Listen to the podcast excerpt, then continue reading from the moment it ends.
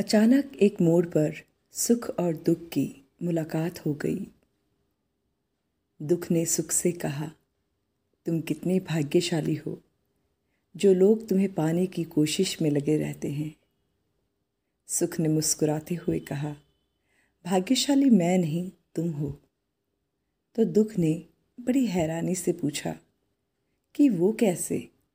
सुख ने बड़ी ईमानदारी से जवाब दिया वो ऐसे कि तुम्हें पाकर लोग अपनों को याद करते हैं, लेकिन मुझे पाकर सब अपनों को भूल जाते हैं।